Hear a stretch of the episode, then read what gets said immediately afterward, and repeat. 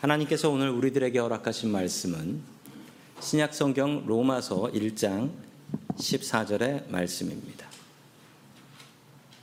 헬라인이나 야만인이나 지혜 있는 자나 어리석은 자에게 다 내가 빚진 자라. 아멘. 우리는 빚진 자들입니다. 라는 제목을 가지고 하나님의 말씀을 증거하겠습니다. 오늘은 저희 교회 창립 47주년이 되는 날입니다. 저희 교회는 1977년 2월 13일에 창립이 되었습니다. 매년 창립 주일에는 우리 교회의 역사와 또 우리 교회의 뿌리가 되는 미국 장로교회의 역사를 살펴보고 있습니다.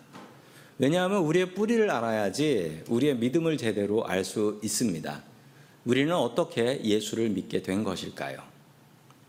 첫 번째 하나님께서 우리들에게 주시는 말씀은 우리는 예수님을 따르는 사람들이다 라는 말씀입니다. 오늘 말씀에는 숫자가 많이 나옵니다. 연도가 많이 나오는데 예, 잘 따라와 주시면 감사하겠습니다. 1882년 조선과 미국이 수호 통상 조약을 맺고 무역을 시작했습니다. 조선의 문이 열렸다라는 소식을 듣게 된 미국 장로교 선교국에서는 조선의 첫 선교사를 파송하게 됩니다. 그 선교사는 2년 뒤에 파송이 되었는데 왜냐하면 훈련을 시켜야 되니까요. 1884년 미국 장로교 첫 번째 선교사, 한국에 들어온 첫 번째 개신교 선교사인 언더우드 선교사님이 조선에 오시게 되었습니다. 그러나 당시 조선의 상황은 너무나 혼란스러운 상황이었습니다. 일본은 조선을 식민지로 삼으려고 했고, 그리고 일본 군대를 조선에 주둔시켰습니다. 그리고 심지어 일본의 깡패들을 동원해서 1895년 명성황후를 시해합니다. 일본 깡패들은 경복궁에 있었던 명성황후 민비를 칼로 찔러 죽이고 그리고 그 시체를 끌어내서 시체에 석유를 뿌려 불질러 버렸다라고 기록하고 있습니다. 이 일이 있은 후 고종 황제는 두려움에 잠을 잘 수가 없었다 합니다. 일본인들이 고종 황제를 죽이려고 했기 때문이지요. 그래서 고종 황제는 밥에 독이 있을지도 모른다라는 생각에 밥을 떠먹을 수가 없었던 거예요. 두려움에 떨고 있었던 고종 황제를 도왔던 사람들은 바로 우리 미국 장로교 선교사님들이었습니다. 언더우드 선교사가 고종 황제를 도왔는데 벌벌 떨며 잠을 자지 못하니까 언더우드 선교사님이 권총을 차고 그 당시 육혈포라고 하죠. 권총을 차고 고종 황제의 침실을 지켰다라고 기록되어 있습니다. 그리고 고종 황제는 오직 선교사님들이 가져온 음식만 먹었다라고 합니다. 일본인들이 밥에다가 독을 탈지도 모른다라는 두려움 때문이었습니다. 고종 황제는 이러는 가중에 선교사님들하고 이야기를 많이 나누게 되었고 조선을 구할 수 있는 사람들은 이 선교사님들과 예수 그리스도밖에 없다라는 것을 믿게 됩니다. 그래서 1898년 고종 황제는 기독교 포교를 조선 땅에 허락을 하게 되었습니다. 이것은 정말 놀라운 하나님의 계획이었습니다.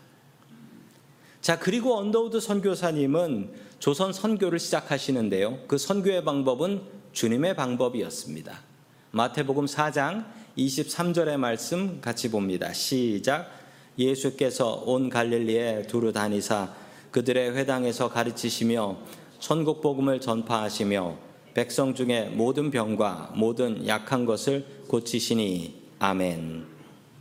언더우드 선교사님은 예수님의 사역을 그대로 따라 했습니다.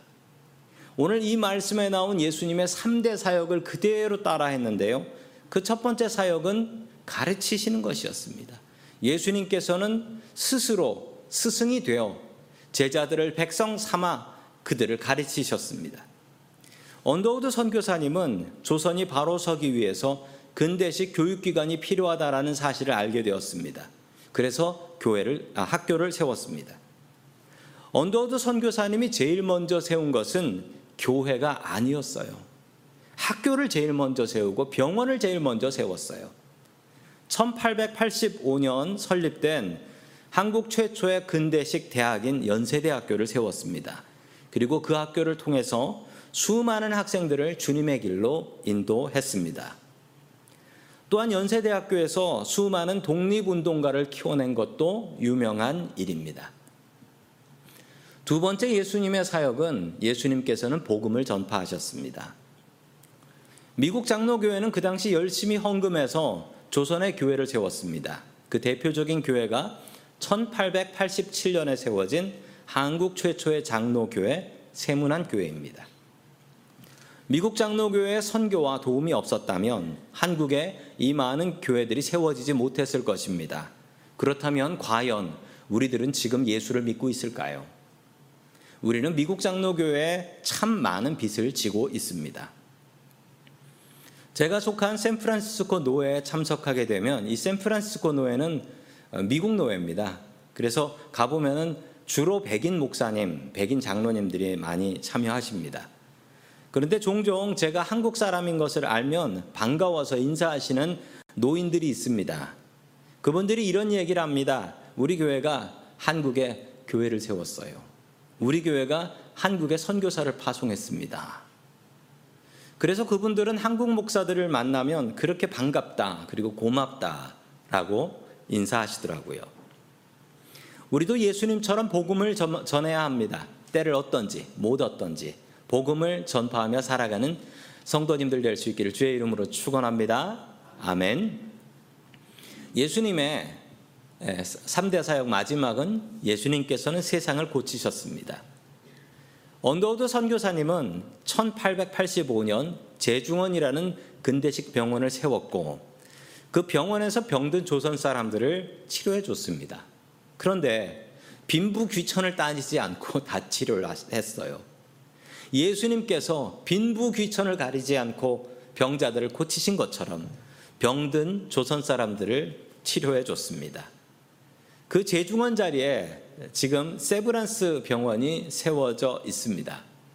이 세브란스 병원은 왜 이름이 세브란스일까요? 당시에 석유왕이라고 했던 락펠러하고 석유 사업을 했던 루이스 헨리 세브란스라는 분이 계십니다. 저분이 저분의 이름인데요. 저분은 미국 장로교회의 장로님이었습니다. 어느 날 올리버 에비슨 선교사님의 한국 선교 보고를 받고 한국에 병원을 세워야 한다. 지금 작은 병원이 있는데 큰 병원을 세워야 한다. 라는 이야기를 듣고서 저 장로님 마음이 움직였어요. 그래서 장로님께서 내가 번 돈 하나님께서 사용하신다. 당시 돈으로 거금인 5만 불을 헌금했고 그 헌금으로 세브란스 병원을 세워서 지금도 그 이름이 유지되고 있습니다. 이외에도 수많은 미국 장로교 선교사님들이 그리고 미국 장로교회 교인들이 헌금을 해서 조선의 병원을 세웠습니다. 세브란스 병원, 평양 기독병원, 광주 기독병원, 전주 예수병원, 순천 기독병원. 이를 이거 다 카운트 할 수도 없을 만큼 많은 병원들입니다. 지방에는 병원이 세워지기 어려운데 선교사님들이 지방의 거점을 잡고 지방의 의료를 살리셨습니다. 그래서 지금 대한민국을 만들게 된 것입니다. 미국 장로교는 조선에 예수님의 방법으로 전도를 했습니다. 학교를 세워 가르쳤고요. 교회를 세워 전도했고요. 병원을 세워 치료했습니다. 저는 예수님의 방법이 옳다라고 확신합니다. 세상이 아무리 우리를 무시하고 예수, 예수 할지라도 우리는 예수님의 길을 따라가야 합니다. 왜냐하면 그 길이 바른 길이기 때문에 그렇습니다. 당장 손해보고 당장 억울하다 할지라도 예수님의 방법을 배우세요. 그 길이 끝내 가보면 그 길만이 진리의 길이기 때문입니다. 항상 예수님의 길을 따라가는 주님의 제자들 될 수 있기를 주의 이름으로 간절히 축원합니다. 아멘. 두 번째 하나님께서 우리들에게 주시는 말씀은 우리는 복음의 빚을 진 사람들이다라는 말씀입니다. 1959년 27살의 나이에 남장로교 예전에는 미국 장로교가 남북으로 나뉘어 있었다가 통일이 되었습니다. 남장로교회에 전, 전남 순천으로 파견된 선교사님 한 분이 계셨습니다. 그분의 이름은 닥터 스탠리 크랙 토플이라는 분이셨어요. 이분은 정형외과 의사였습니다. 27살의 나이에 이른 나이인데 미국 에모리 대학교 참 좋은 학교죠. 에모리 대학교 의과 대학을 졸업하고 앞으로 안정된 삶을 살아갈 수 있었습니다. 그런데 한국에 나병 환자들 모여 있는 병원인 애향원이라는 병원이 있다는데 그 병원에서 나병 환자들을 볼 정형외과 의사가 필요하다는 소식을 들어요. 이 말을 듣고 이게 하나님의 부르심이구나 라고 느꼈습니다. 그리고 순종했습니다. 왜냐하면 토플 선교사님은 자신이 빚진 사람인 것을 알았기 때문입니다. 누군가 나에게 복음을 전했기 때문에 내가 예수 믿는 것 아니겠습니까? 그 빚을 누구에게 갚겠습니까? 당시 한국은 한국 전쟁을 마치고 전 세계에서 가장 가난한 나라였습니다. 애양원 병원에 도착한 토플 선교사님은 말도 안 되는 상황을 직면하게 됩니다. 수도가 안 나와요. 수도가 아예 없어요. 전기가 안 들어와요. 수술을 해야 하는데 전기가 안 들어와서 수술은 낮에만 하고 창가에서 햇볕 보면서 밝은 데서 수술을 했다라고 합니다. 이렇게 수술을 하셨대요. 1년 뒤 1960년 노르웨이에서 온 소아과 전문인 앤 마리라는 여자분을 만나게 됩니다. 이분도 선교사였는데 이분은 두 분이 만나고서 4개월 만에 결혼을 했습니다. 그리고 나병 환자를 치료하려면 소아과 의사는 별로 의미가 없고 피부과와 안과가 필요하다라는 사실을 알고 앤 마리는 다시 공부해서 피부과, 안과 학위를 받게 됩니다. 그리고 다시 애양원 병원으로 돌아와요. 그들은 그들의 인생을 모두 바쳐서 하나님의 일에 충성을 다했던 것입니다. 이 토플 선교사님은 진료를 할 때 유명한 일화가 있어요. 뭐냐면 아픈 환자가 오면 제일 먼저 물어보는 말이 뭐냐면 예수 믿으세요? 이거 물어봤대요. 예수 믿으세요? 믿는다라고 하면 아이고 참 잘하셨습니다. 예수 잘 믿으세요. 라고 하며 진료를 했고 예수 안 믿는다라고 하면 진료 차트 치우고 전도지를 꺼내놓고 예수를 증거했다라고 합니다. 선교사님 왜 그러십니까? 라고 하면 나는 병 고치려고 한국 온 게 아니고 나는 예수 전하려고 한국 왔습니다. 이러셨대요. 이렇게 복음을 전한 덕분에 여수하고 순천 지역에 그렇게 교회들이 많이 지금 남아 있습니다. 저희 교회에 종종 날라오는 한 달에 한 번 정도 날라오는 우편물이 있는데 그 우편물의 제목이 뭐냐면 조선의 그리스도인 벗들이라는 제목입니다. 도대체 저 한국말 같지 않은 저 한국말이 뭔가 이상한 단체인가라고 제가 의심을 하다가 조사를 해봤습니다.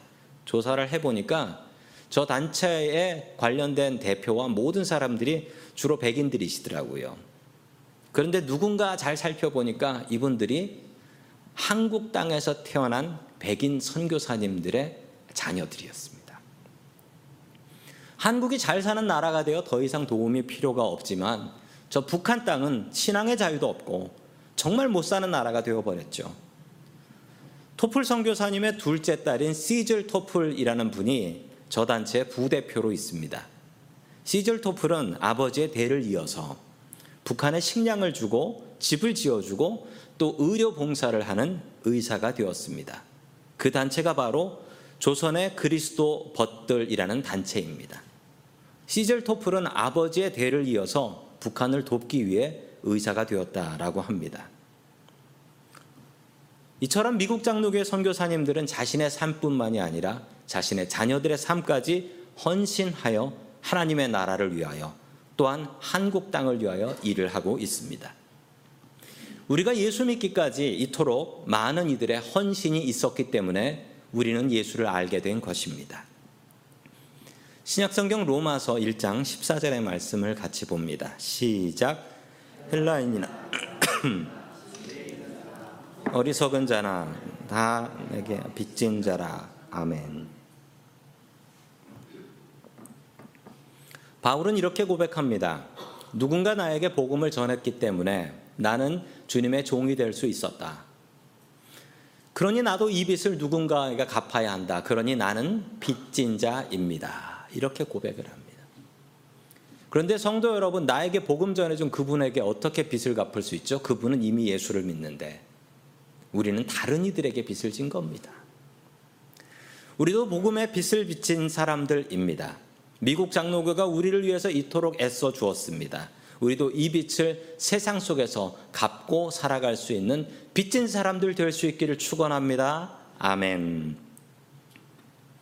마지막 세 번째 하나님께서 우리들에게 주시는 말씀은 눈물을 흘리며 씨를 뿌리자라는 말씀입니다. 눈물을 흘리며 씨를 뿌리자.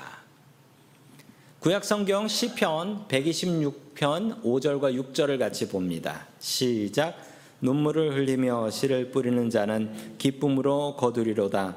울며 씨를 뿌리러 나가는 자는 반드시 기쁨으로 그 곡식단을 가지고 돌아오리로다. 아멘. 왜 이 농부는 눈물을 흘리며 씨를 뿌릴까요? 왜 울면서 씨를 뿌릴까요? 두 번 반복해서 나오고 있잖아요. 이 말씀을 이해하려면 이스라엘의 환경을 좀 이해하셔야 합니다. 이스라엘의 땅은 좋지 않습니다. 마태복음 13장을 보면 씨 뿌리는 비유가 나오는데요. 씨를 뿌리러 갔는데 그 뿌렸던 씨의 밭이 네 종류였다라고 나오지요. 길가, 돌밭, 가시덤불, 옥토. 좋은 땅이 나올 확률은 4분의 1밖에 되지 않는 이처럼 이스라엘은 좋은 땅이 아닙니다. 먹을 것도 부족한 땅에서 농부가 씨를 뿌리려면 제일 중요한 것이 종자를 잘 보관해야 됩니다. 종자를 보관하려면 내 소출 중에 가장 좋은 것을 보관해야 돼요. 왜냐하면 좋은 것을 보관해야 좋은 열매가 맺히니까요. 좋은 것이 있으면 부모님들은 자식을 먹이려고 합니다. 그러나 농부들은 다릅니다. 농부들은 좋은 게 있으면 그건 보관해서 씨앗으로 종자로 남겨놓게 되는 것입니다. 제가 고등학교 때 배웠던 한자 성어 중에 이런 한자가 있습니다. 농부가 아사라도 침골 종자니라 라는 말씀인데요. 농부가 아사라도 침골 종자니라. 농부가 굶어 죽더라도 종자에 담긴 포대를 머리에 베고 잔다. 참 바보 같은 농부 아니겠습니까? 굶어 죽으면 무슨 소용이 있어요. 그냥 그거 먹고 어떻게든 씨를 구해서 농사를 지으면 되는 거지. 그런데 이게 더 어리석은 생각입니다. 내가 배고프다고 그 종자를 먹어버리면 나는 살 수 있을지는 모르지만 내 자식들은 앞으로 먹을 게 없어 굶어 죽어요. 차라리 내가 굶어 죽어 거름이 될지언정 내 자식들은 살려야 되니 이 종자는 내가 베고 죽는다. 이게 농부의 마음입니다. 하나님의 은혜로 우리 교회는 47년을 맞이하게 되었습니다. 참 기쁜 일이지요. 이 47주년을 맞이하는 우리들에게 주님께서 주시는 사명이 있습니다. 첫 번째 사명, 첫 번째 사명은 씨앗을 보호하라. 복음의 씨앗을 내 마음속에 잘 보관해야 합니다. 기독교의 역사를 보면요. 교회가 부흥하던 때가 있었고 교회가 쇠퇴하는 때가 있었고 완전히 망해서 숨어서 지내는 박해의 시기도 있었습니다. 2000년 동안 별이 별 시기가 다 있었어요. 이 모든 시기에서 공통점 하나를 찾자면 이 모든 시기에서 아무리 숨어 박해 속에 있다 할지라도 우리의 믿음의 선배들은 복음의 씨를 지켰다라는 겁니다. 지켰으니까 우리한테까지 왔지요. 씨앗이 없으면 열매를 맺을 수가 없어요. 요즘 우리들의 상황이 참 안타까운 상황입니다. 샌프란시스코 상황이 너무 좋지 않지요. 샌프란시스코의 다운타운들 건물이 많은데 건물의 36%가 비어 있대요. 다운타운 쪽에 비즈니스 많이 죽었습니다. 사람들이 출근을 하지 않지요. 이 지역에서 나가는 사람들이 더 많이 늘어났고 그 나간 자리를 노숙인들이 채우고 있는 상황입니다. 참 어려운 시기입니다. 이런 시기에 우리에게 주신 사명은 마음속에 건강한 복음의 씨앗을 품고 보관하고 살아가는 것입니다. 왜냐하면 지금 상황은 이렇다 할지라도 우리에게 씨가 있다면 그 씨앗은 언젠가 큰 열매를 맺을 수 있기 때문에 그렇습니다. 성도님들의 가정 가운데 이 복음의 씨앗이 있습니까? 우리 교회 안에 이 뜨거운 건강한 복음의 씨앗이 있습니까? 이번 주부터 사순절이 시작됩니다. 성도님들의 마음 속에 온전한 복음의 씨앗을 키워 나아갈 수 있기를 주의 이름으로 간절히 축원합니다. 아멘. 두 번째 마지막으로 우리에게 주시는 사명은 울더라도 복음의 씨를 뿌려야 한다라는 것입니다. 농부가 먹을 건 먹지 않고 귀하게 남긴 씨앗을 나가서 밭에 뿌립니다. 어떤 씨앗은 바람에 날아가고 어떤 씨앗은 새들이 쪼아 먹고 어떤 씨앗은 비가 왔는데 싹 쓸려 내려갑니다. 농부는 씨앗을 뿌릴 때 눈물이 날 수밖에 없습니다. 울면서 뿌릴 수밖에 없습니다. 기도하면서 하나하나 뿌릴 수밖에 없습니다. 주님, 제발 이 씨앗이 열매가 되게 하여 주시옵소서. 우리 가족을 먹일 수 있는 열매가 되게 하여 주시옵소서. 그래서 농부는 새벽부터 울면서 씨앗을 뿌리는 것입니다. 이 귀한 씨앗이 열매를 맺어야 가족들이 먹고 살 수 있으니 그러니 눈물을 흘리며 울면서 농부는 새벽부터 씨를 뿌리는 것입니다. 우리도 울면서 씨를 뿌려야 합니다. 때를 얻던지 못 얻던지 우리는 이 샌프란시스코라는 땅에 복음의 씨앗을 뿌려야 합니다. 감사하게도 우리 교회는 지금 동티모르를 집중적으로 돕고 있습니다. 김진수 이대훈 선교사님 우리가 돕고 있고 기도로 돕고 있고 재정적으로 돕고 있습니다. 정확히 우리가 살고 있는 쪽에 지구 반대쪽입니다. 우리는 동티모르에 복음의 씨앗을 뿌리고 있습니다. 주님께서 47년 전 우리 교회를 샌프란시스코에 세워 주셨습니다. 그리고 우리들에게 이 샌프란시스코라는 땅에 선교의 사명을 주셨습니다.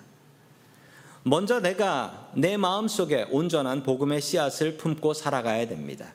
씨가 나쁘면 좋은 열매를 얻을 수가 없습니다. 그리고 그 씨앗을 울면서라도 우리들의 가족과 이웃과 직장에 뿌려야 합니다. 눈물로 씨를 뿌린 자는 언젠가 기쁨으로 단을 거둘 날이 올 것이기 때문입니다. 추수의 그날에 착하고 충성된 종이라고 주님께 칭찬받는 믿음의 종들 될 수 있기를 주의 이름으로 간절히 축원합니다. 아멘. 다 함께 기도드리겠습니다. 우리를 그리스도인으로 불러주신 고마우신 하나님 아버지, 우리가 빚진 자들입니다. 2000년 전 이스라엘에서 시작한 복음이 유럽으로 가게 하시고 유럽의 복음이 미국으로 가게 하셨고 미국으로 간 복음이 다시 조선 땅에 들어가게 하셨고 우리가 그 복음을 가지고 다시 미국 땅에 들어오게 하시니 감사드립니다. 우리가 속한 미국 장로교회에 우리가 큰 빚을 지고 있음을 알았습니다. 복음의 빚을 졌으니 그 빚을 다른 곳에서 갚게 하여 주시옵소서. 먼저 복음의 씨를 우리의 마음속에 잘 보관하여 내 마음속에 순전한 복음의 씨, 건강한 복음의 씨를 키워 나아가게 하시고 또한 이 씨앗을 울면서 눈물을 흘리며 새벽부터 뿌릴 수 있게 하여 주시옵소서. 아무리 힘들어도 포기하지 않고 눈물로 씨앗을 뿌리게 하여 주옵소서. 그리고 언젠가 기쁨으로 단을 거두는 추수의 날이 오게 하여 주시옵소서. 우리를 은혜 장로교의 이름으로 묶어 주신 예수 그리스도의 이름으로 기도드립니다. 아멘.